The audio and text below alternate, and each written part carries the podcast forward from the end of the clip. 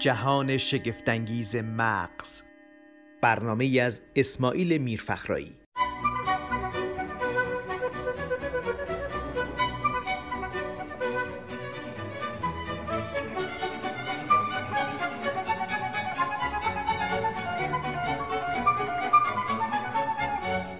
بنده اسماعیل میرفخرائی در خدمت دکتر آذرخش مکری هستم. جلسه دومی است. جلسه اول راجع به این صحبت میشد که مغز به عنوان یک مجموعه عمل میکنه و اونطور تقسیم بندی ها از دید علم جدید شناسایی مغز خیلی میتواند معنی نداشته باشه. بعد آمدیم راجع به اصطلاح سطوح عالی برداشت های انسان، نه سطوح اولیه چون گرسنگی و خشم و اینها، در سطوح عالی صحبت کردیم و فهمیدیم که کل مغز وارد عملیات میشه. و مثال بسیار جالبی که آقای دکتر زدن سریع بگم این است که اگر یه ترافیکی راش بم میاد، راه‌های فرعی دیگری باز میشه و این در کل اتفاق میفته. آقای دکتر روانپزشک هستند، عضو هیئت علمی دانشگاه علوم پزشکی تهران هستند و بنده در خدمتشون دارم یاد میگیرم. دکتر آذرخش مکری. خواهش میکنم. تشکر دارم از شما جناب آقای دکتر میرفخرائی و سلام دارم خدمت شنونده‌های عزیز. بله، من بحث خودم رو دوست دارم دنبال کنم و اون مسئله‌ای که ما میگیم روز به روز علوم اعصاب و در واقع رفتارشناسی داره میگه که اینجور نیست که مغز ما خیلی استاتیکه و از بیرون دریافت میکنه و تو حافظه خودش، تو هارد خودش اینا رو میاد ذخیره میکنه. مرتب داره اینها رو پالایش میکنه، دستکاری میکنه و به نیات اقتصاد روان، برای اینکه کارش سریع انجام بشه و حافظه زیادی رو اشغال نکنه، قسمت زیادیش رو بازسازی میکنه. به عنوان مثال، مثلا ما تصورمون از حافظه اینه که خب ما حافظه داریم دیگه، ما توی کامپیوترمون هارد داریم، توش مثلا ممکنه بگیم که 1000 مثلا گیگ مثلا توش متن داریم، فیلم داریم، فایل صوتی داریم و غیره داریم. خب اینا رو اگر شما دقت کرده باشید، این دستگاه 1000 دفعه هم این رو نمایش بده، بازم عیناً همون گونه نمایش خواهد داد. هیچ تغییری توی اونها ایجاد نمیکنه. در صورتی که در ذهن ما، در مغز ما همچین حافظه‌ای به این صورت وجود نداره، یعنی با اون شکل و شمایل سیو نمیکنه، بلکه یک کلیاتی رو میگیره و هنگامی که شما از این حافظه میخوای بهره ببری بازسازی میکنه. مثلا شما میگین 10 سال پیش صحنه تصادفی دیدم، خیلی ناراحت کننده بود، خیلی آزاردهنده بود، 2 تا ماشین به هم زدن و اون راننده سرش به شیشه ماشین خورد و یه مقداری خون روی شیشه پاشید و بعد آمبولانس اومد و اینا رو بردن. خب اینجا ممکنه شما تصور کنید مثل یک فیلم، مثل یک امپگ، مثل یک فایل تو حافظه ما این ضبط شده. این گونه نیست. فقط اجزایی از این انتظام میشه. یک اینه که یه واقعی دردناک بود، پس یه دردناک بودن ضبط میشه. ناگهانی بود، متأثر کننده بود، بین 2 تا ماشین بود. حتی ماشین هم یه مفهوم انتزاعی است، یعنی سالهای بعد ممکن شما بعداً فکر کنی که فکر کنم یه ماشین بود دیگه. حالا ماشین چه ریختیه؟ معمولاً ماشین پراید، رنگش اینجوریه، یه سپر داره، 4 تا تایر داره اینا و اینا همش بازسازی میشه و معمولاً هم خب چهره به شیشه میخوره، یه جور خاصی شیشه خورد میشه و اینا به صورت انتزاعی اون تو ضبط میشه، حفظ میشه و وقتی شما به این خاطره فکر میکنی این رو در واقع از اول میسازیم. یعنی بازسازی میکنیم که ممکنه دستکاری هم کرده باشیم. نه تنها بازسازی میکنیم بلکه هر دفعه دستکاری میشه. یعنی اگر شما اون لحظه که داری به این فکر میکنی، روحیت کسله، از بد روزگار نالانی، خیلی در شرایط بدی هستی، صحنه رو جور دیگه یاد داری تا زمانی که شاد هستی. حتی ممکنه دستکاری ها به قدری شدید باشه که ارزش و تبعات حقوقی قانونی داشته باشه. مثلا کی به کی زده بود، بعد اون فرد چقدر مجروح شده بود. دیده بودن وقتی افراد خیلی از جای خشم دارن، عصبانیان، مثلا ممکنه یه سوگیری پیدا کنن که اون کسی که زده بود چهرهش بیشتر شبیه اون افرادیه که ازش ناراحتین بعد 10 سال. یعنی به عبارت دیگر خیلی از چیزایی که ما از حافظمون داریم مستند نیست. یعنی شما ممکنه بگی من قشنگ این روز برام واضحه که صحنه چجور بود، ولی بعدن چند سال بعدم دقیقاً همین حرف رو خواهی زد و خواهی گفت که این روز برام واضحه، ولی چیزایی که داری میگی اگه ضبط کرده باشن با اون چیزی که 5 سال پیش گفتی میبینی کلی فرق داره. میتونم یه حرفی بزنم؟ من مثلا در بچگی خونه‌ای که بزرگ شده بودم رو تو حافظم یه جوری داشتم، در بزرگی رفتم دیدم اصلا این خونه اونی نبوده که من تو حافظم دیدم، دقیقاً همین بزرگتر دیده بودم. بله، نمیدونم. بله. و این پس نشون میده ما چقدر دخل و تصرف میکنیم در خاطر. کاملا این دوره هست. و این حالا چرا من اینا رو دارم میگم؟ میخوام بگم که وقتی جهان رو میسازیم پس ما باید حواسمون به یک نقاط مخاطره آمیزی باشه. یعنی وقتی شما حس میکنی میگه عین روز برای من روشنه، من قشنگ اون صحنه جلو چشممه، بدون قسمت زیادی از اون صحنه که جلو چشمته امیال خودت، پیش داوری‌های خودت و بازسازی‌های عاطفی خودته و اینجور اون رو به صورت یک پدیده غیر قابل تخطی که اصلاً من نمیتونم روش شکی کنم نبین، این شک داشته باشه. بله، ولی خب این جهان رو خشک نمی‌کنه برای منی که حالت نمایشی و نویسنده و مراجعه کننده به خاطراتی که خودم هم ساختم داره. نمیدونم، از جهتی شاید برای من جذابترش میکنه، یعنی یک رازواری بهش میده که آره، مثالی که شما زدید منم تجربهش رو دارم و خیلی برام جالبه که من مثلا میگم که من دقیقاً مطمئن بودم رنگ سرامیکا اینجوری بود، من یادمه مثلا در خونه این شکلی بود و الان که دارم میبینم از اون صاحبخونه میپرسم شما اینجا رو عوض کردید؟ میگه نه این همونه. و بعد میگم نه من اینجوری یادم نیست، یه جور دیگه یادم بود. و اصلا ابعادش، شکلش، همه اینا. پس اون چیزی که ما با خودمون داریم حمل میکنیم یه ذره‌ش هم به نظر من به یک هارور مووی شبیه میشه، فیلم ترسناک. یعنی خیلی از چیزایی که ما خیالمون راحته که من میدونم این گونه است، اینا خیالات ماست. حتی ممکنه از جاهای دیگه بهش اضافه شده باشه. مثلا این بررسی‌هایی شده که خیلی از افراد بعداً چیزهایی که خوندن یا تفسیرایی که دیگران گفتن رو وارد اون حافظه کردن بدون اینکه خودشون بدونن. حالا خلاصه بحثمون رو خیلی روی این محور طول ندیم. فقط پیام من، یعنی بحث من اینه که قسمت زیادی از اون چیزی که ما داریم راجع به گذشتمون بازسازیه. خیلی حالا جالب. فقط این نیست، یعنی اگر حافظمون بود خب حالا یه تبعاتی داشت ولی کامل نبود. اینو راجع به دیگر پدیده ها هم داریم. مثلا شخصیت بقیه انسان ها. برداشتی که ما از شخصیت انسان ها میکنیم یک نوع بازسازیه. یعنی ما معمولاً چند تا ویژگی رو ازشون میگیریم به اضافه چند تا اصل کلیشه‌ای و اینا رو به هم میچسبونیم و یه ملغمه‌ای میسازیم به تصور این که ما شخصیت طرفو میدونیم چیه. و باز مثل همون حافظه که بعد 30 سال شما فکر میکنی ثابت مونده و عوض نشده، این تصور رو هم دارید که شخصیت اون طرف هم عوض نشده. و تعصب ایجاد میشه. و یه چیزی براتون بگم، یکی از و اینا در واقع اصطلاحاً گفته میشه ایلوژن یا خطاهای ذهنی شکل میگیره. یکی از این ایلوژن ها اینه انسان هایی که اطراف ما هستند ذاتشون و شخصیتشون ثابته. این یک پیش داوری ماست. یعنی مثلا فرض میکنی که ها من اینو میشناسم، یا دوره دبستان یادمه این همچین آدمی بود، یا آدم خسیسی بود، یا آدم نمیدونم طلبکاری بود، یا آدم مریض احوالی بود.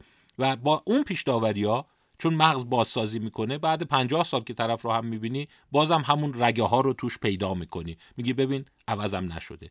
در صورتی که اونایی که میان ابجکتیو و مستقل ارزیابی میکنند میبینن این ارزیابی ها مرتب عوض میشه. به عنوان مثال ارزیابی که معلمین ابتدایی از شخصیت کودک در زمینه استرابش، در زمینه میزان پرخاشگریش، میزان تنوع طلبیش، میزان کنجکاویش کردن، وقتی این فرد به سن در واقع بلوغ و بزرگسالی رسیده هیچ همبستگی نداره با اون چیزی که خود فرد یا اطرافیانش در اون زمان میکنه. این روش تحقیق بسیار زیاد هست. یعنی متاانالیز هایی که هست این رو میگه صفات شخصیتی ما در طی زمان اتفاقاً بسیاریشون عوض میشن، در صورتی که ما همواره این ایلوژن رو داریم که اون فرد استاتیکه. یعنی نه تنها حافظه خودمون رو استاتیک می‌بینیم، ذات اطراف خودمون رو هم استاتیک می‌بینیم. خب می‌تونه مسائل زناشویی هم ایجاد کنه. این حتی بدتر از اون. حالا ببین راجب دیگران گفتیم، ممکنه بگید راجب همسرم داریم اینو میگیم، راجب خودمون هم اینو داریم. بله. این دیگه خیلیه. یعنی توی دنیای ایلوسیو داریم، یعنی تخیلی داریم زندگی. این یکی یه مقداری فکر کنم دیگه ترسناکش دیگه شورش در میاد. و اونم اینه که خود ما هم بیش از اونی که باور داریم تغییر میکنیم، غیر از مثلا فیزیک و اینا. غیر از فیزیک، یعنی مثلا ببینید انسان ها معمولا یک احساسی دارن که من خودمم، من همون آدم 40 سال پیشم، من همون آدم 30 سال. این همون ساب کانشسه یا نه؟ من فکر کنم این همون بازسازیه. اون بازسازی خیال میکنه همون اونه. در صورتی که وقتی میزانهای ابجکتیو هست یا میزانهایی که دیگران بله. شما رو رصد کردن میگن که تو 10 سالگی نه اتفاقا خیلی خجالتی بود، در صورتی که طرف اسم میکنه میزان خجالتی بودن من این مدت، یعنی ما یک میشه گفت حالا با اسم بد نگیم به عنوانی که توهم داره وهم داره، بگیم یک خطای دید داریم که شخصیتمون خیلی ثابته.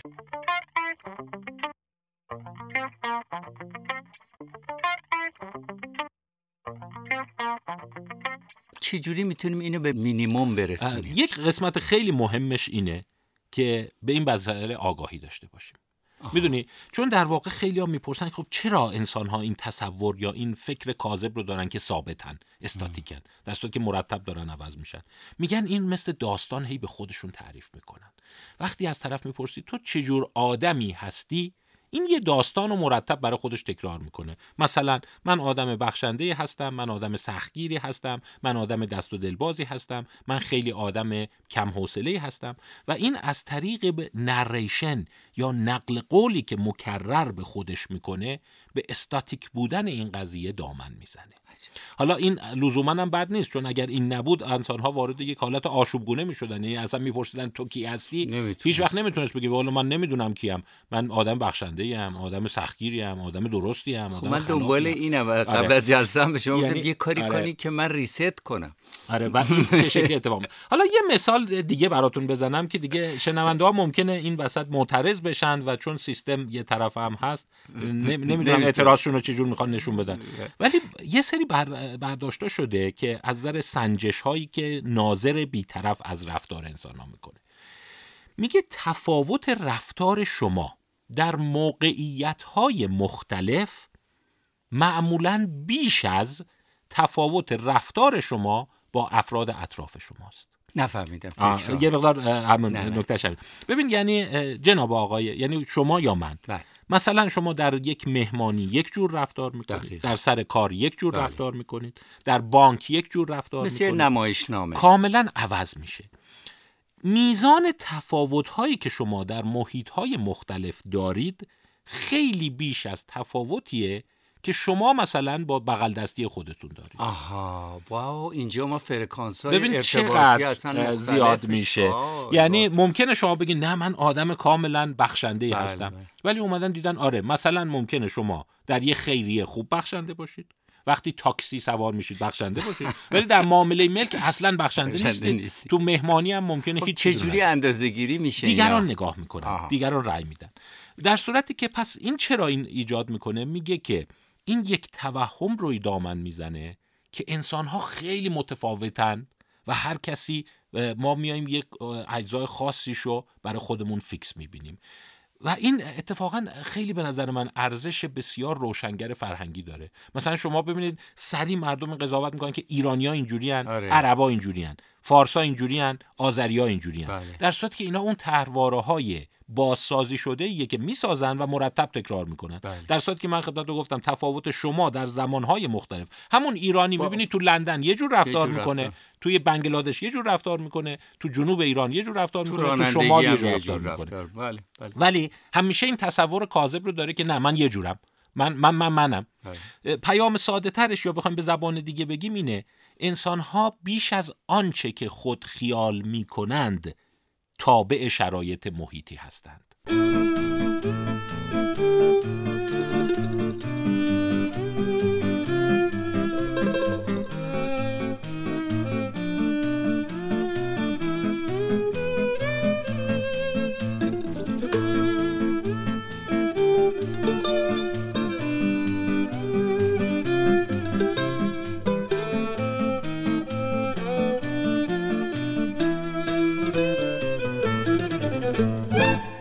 حالا این عرض من چرا روش تاکید دارم؟ بهش آگاه باشید.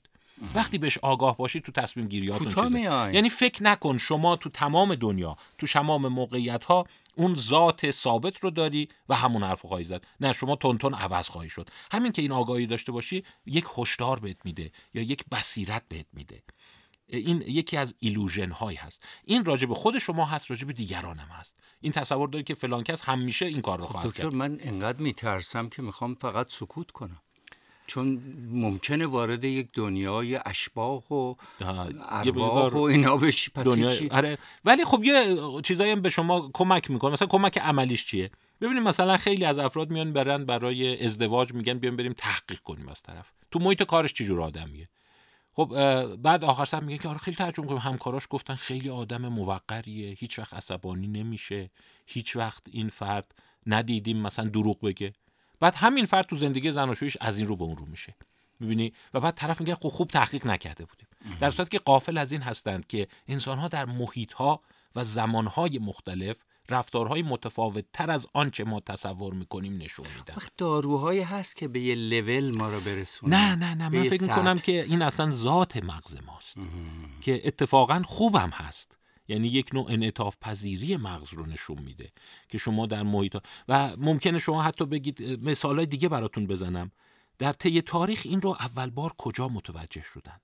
وقتی اون دادگاه مشهور نورنبرگ شکل گرفت و خیلی از این جنایتکاران نازی رو دیدن، همه تصورشون بود که با یک سری آدم شرور مواجهی که هیچ گونه عاطفه‌ای ندارند و فقط قسی القلب محضند. ولی چیز عجیبی که متوجه شدن اینه که خیلی از اینا کاملا آدمای معمولی بودند. در اون شرایط اونجور شده بودند. وقتی توی اون شرایط جنگی در اون موقعیت خاص بودن، از خودشون قساوت نشون دادن. یا قضاوت ملی میهنی شد، یا تحت تاثیر اون ایدئولوژی بودن.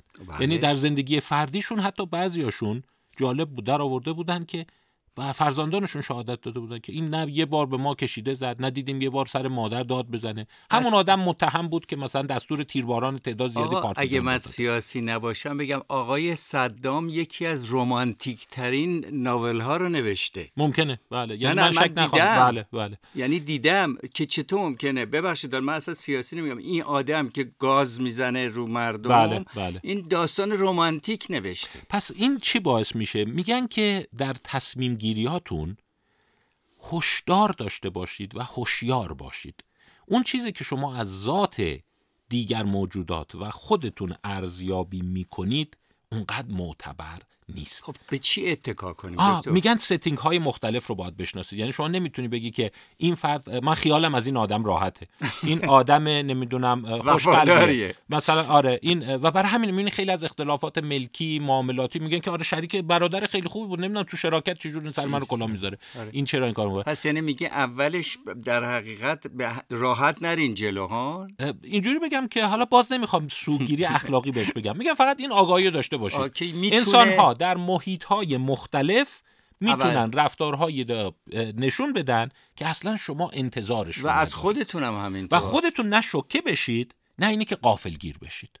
پس اگر فرض کنید یه آدمی هست که شما حس می‌کنید این چقدر مثلا آدم نمیدونم آرومیه، موقریه، بعد اینو مثلا در یه جایی خاصی سپردین و ببینید چقدر اونجا داره خرابکاری میکنه و تعجب میکنیم، میگه والا خانواده‌اش قسم میخورن ما اصلا از این ندیده بودیم. میگه آره خب محیط عوض شده، این عوض شده. اون طرفش هم درسته ها، یعنی اون در واقع قصابانی که ما توی نورنبرگ دیدیم تو زندگی‌های فردیشون بعضیشون معلم ابتدایی بودن. اصلا میگه این معلم ابتدایی بوده و هیچ سابقه‌ای پیدا نکردن که این یکی از دانش آموزا رو کتک زده باشه یا داد زده باشه. خب نمونه بارزش خود آقای هیتلر، این همه حیوان دوست داشته و این باعث چیز میشه. یعنی برای عوام این چیزو پیدا میکنه، ها پس ببین همه چی دروغه. نه همه چی دروغ نیست، یا نمیدونم اینا دارن رنگ نقش بازی میکنن یا اون فریب میداده. نه چه نیازی داشته فریب بده که پس اینا چه بذاریم کلک مغز. نه میتونیم بگیم که مغز تو محیط‌های مختلف یه جورایی که ما انتظار نداریم از خودش نشون میده دیگه. و این برای درس اخلاقی برای همه داره که آره شما نه خیلی راجع به ذات انسان‌ها خیالت راحت باشه، نه راجع به ذات انسان‌ها خیلی خیال ناراحت باشه. یعنی فکر کنی که هر جای کار خوبی داره میکنه، من این ذات شروره، پس این حتما داره فیلم بازی میکنه. اون ورم اینه که من نمیدونم چه غافلگیری شدم، این آدم که اینقدر در واقع درست بود و حالا در این. حالا باز یه چیزی که بحث ما اضافه بشه و فکر می‌کنم بحث رو بتونیم تموم کنیم اینه که یه پله دشوارتر هم داره. میگه در مورد خودتون شما راحت‌تر میتونی این قضیه رو متوجه شی تا دیگران. مثال اگر شما چراغ قرمز رو رد میکنید، بعد میگن پس ببین شما آدم بی‌نظمی هستی، آدم بی‌شخصیتی هستی، بی‌مبالاتی هستی. شما معمولا خواهید گفت نه من اونجا مجبور بودم، عجله داشتم. من خانومم مریض بود، داشتم به سرعت میرفتم. ولی اگر هموطن شما این کار رو بکنه، خواهی گفت بی‌شخصیته. اصطلاحاً اینجوری گفته میشه که رفتارهای منفی خودمان را راحت‌تر به موقعیت نسبت میدیم تا رفتارهای منفی دیگران.